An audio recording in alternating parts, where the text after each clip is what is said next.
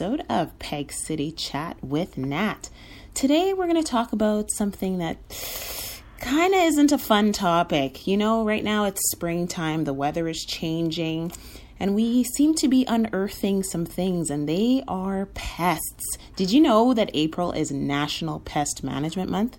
Well, I have someone on the line with me today who is an expert in home improvement, remodeling, restoration, and he's going to tell us how we can deal with these pets. Pets. Pests. Let's not forget the S. So, everyone, welcome Bob Vila on the line. Hello, Bob. Hi, Natalie. Great to be with you. Yes, great to be with you too. So, I just want to just to give you some clarity here that we I we our podcast is in Canada. However, we have both American and Canadian listeners. So, which which types of pets do you think do the most damage to property? Well, I mean, one of the most important things to consider is the termite, which Oof. is found all over the world. Whether you're in a cold climate or in a tropical climate, the termites will eventually uh, be a part of your life. And so, keeping them out of your house and out of the structure of the house is one of the most important things that a homeowner can think about. Um, this time of year, it's spring, at least in the lower 48, and uh, you might see them swarming. And then again, you might not see them swarming at all, but they're already in there. If they haven't gotten in there, you want to keep them out.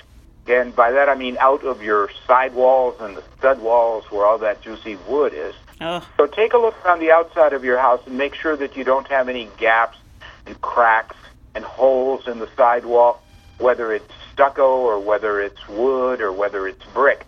If there are any holes or cracks where a bug can get in, you want to fill it in. You want to caulk it up so that you don't have that problem.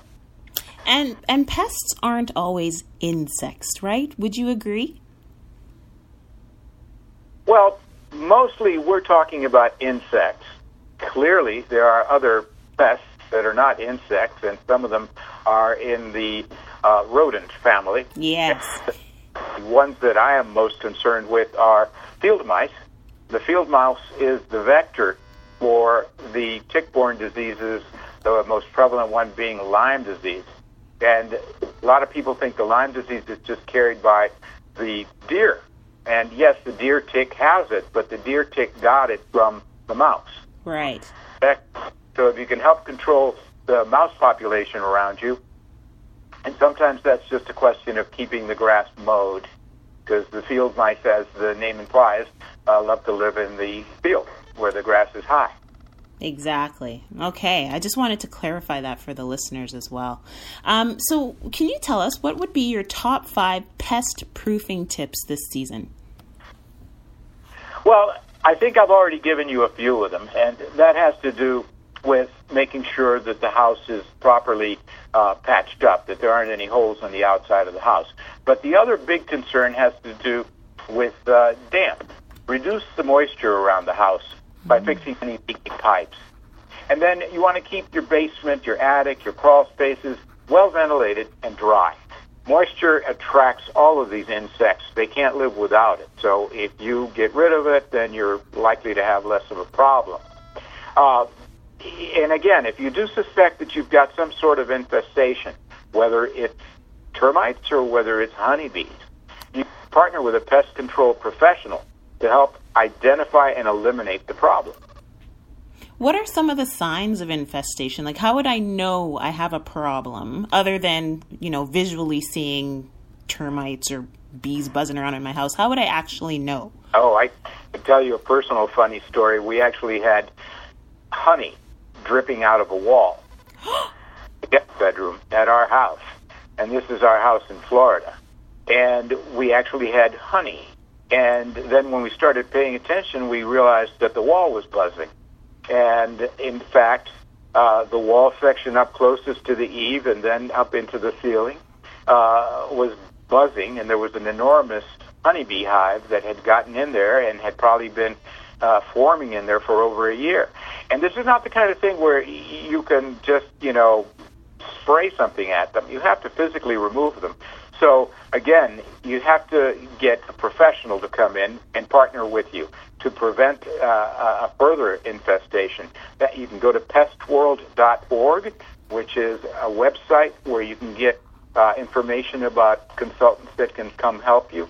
Uh, generally, if you put in your zip code, they will give you a list of people in your region. Um, so the bee population can be problematic. The ants can be a little bit easier for the do-it-yourselfer to deal with. You can also have problems, obviously, with raccoons that have gotten into the attic or squirrels. And there, one of the key things is to try to keep tree limbs away from the eaves and the gutters and the edge of the house so that the squirrels can't easily get into or onto uh, the roof. Once they're on the roof, if they find a vent hole uh, anywhere, they can crawl in. And depending on where you live, I mean, if you're uh, up in the colder climate, you don't have to worry about other things like lizards and and and uh, uh, you know, kind of reptiles that get in. I didn't want to say snakes. and uh, so anyway, there's there's a lot of different things to consider, and the key thing is to partner with a pest prevention professional. Well, and I think the the biggest thing is that when we think about the weather changing, it's getting warmer. It's really the folks that are you know unearthing these pests because they're doing home improvements. And so there's a lot of different home improvement trends happening this season. What would you say are the hottest ones well, generally speaking, you know, once the spring arrives, especially in the colder climates, the popular ones are the ones that are most necessary. Sometimes it's a re-roofing job, sometimes it's a re-siding job, sometimes it's gutters that need replacement or that have been damaged by ice dams and icicles. There's all sorts of stuff that happens during the winter months when we can't really see how bad it is that uh, that become obvious in the springtime. And so those are some of the key things that have to be dealt with. Um, I advise people to get professional help for anything that can be life-threatening. And redoing a roof or the gutters and having to climb up to the second story, that can be uh, that can be a dangerous job. Uh, but the easy stuff, like you know, uh, scraping and cleaning and painting and cleaning the windows and repairing the screens, these are all an important part of keeping your house pest-free. Well, that's wonderful. I thank you so much for all of your tips and your information today. Is there anywhere else we can go? I know you said pestworld.org, and I believe you said there's uh, there's many ways to get a pest prevention specialist in your house. Is there any further information you'd like to follow or uh, like for us to follow? Sure, you can come to bobvila.com and ah. you'll find all sorts of interesting tips. Wonderful. Well, thank you so much for your time today. I know you're a busy man. I really appreciate it and have a fabulous day. Thank you. You too. Okay. Bye-bye. Bye.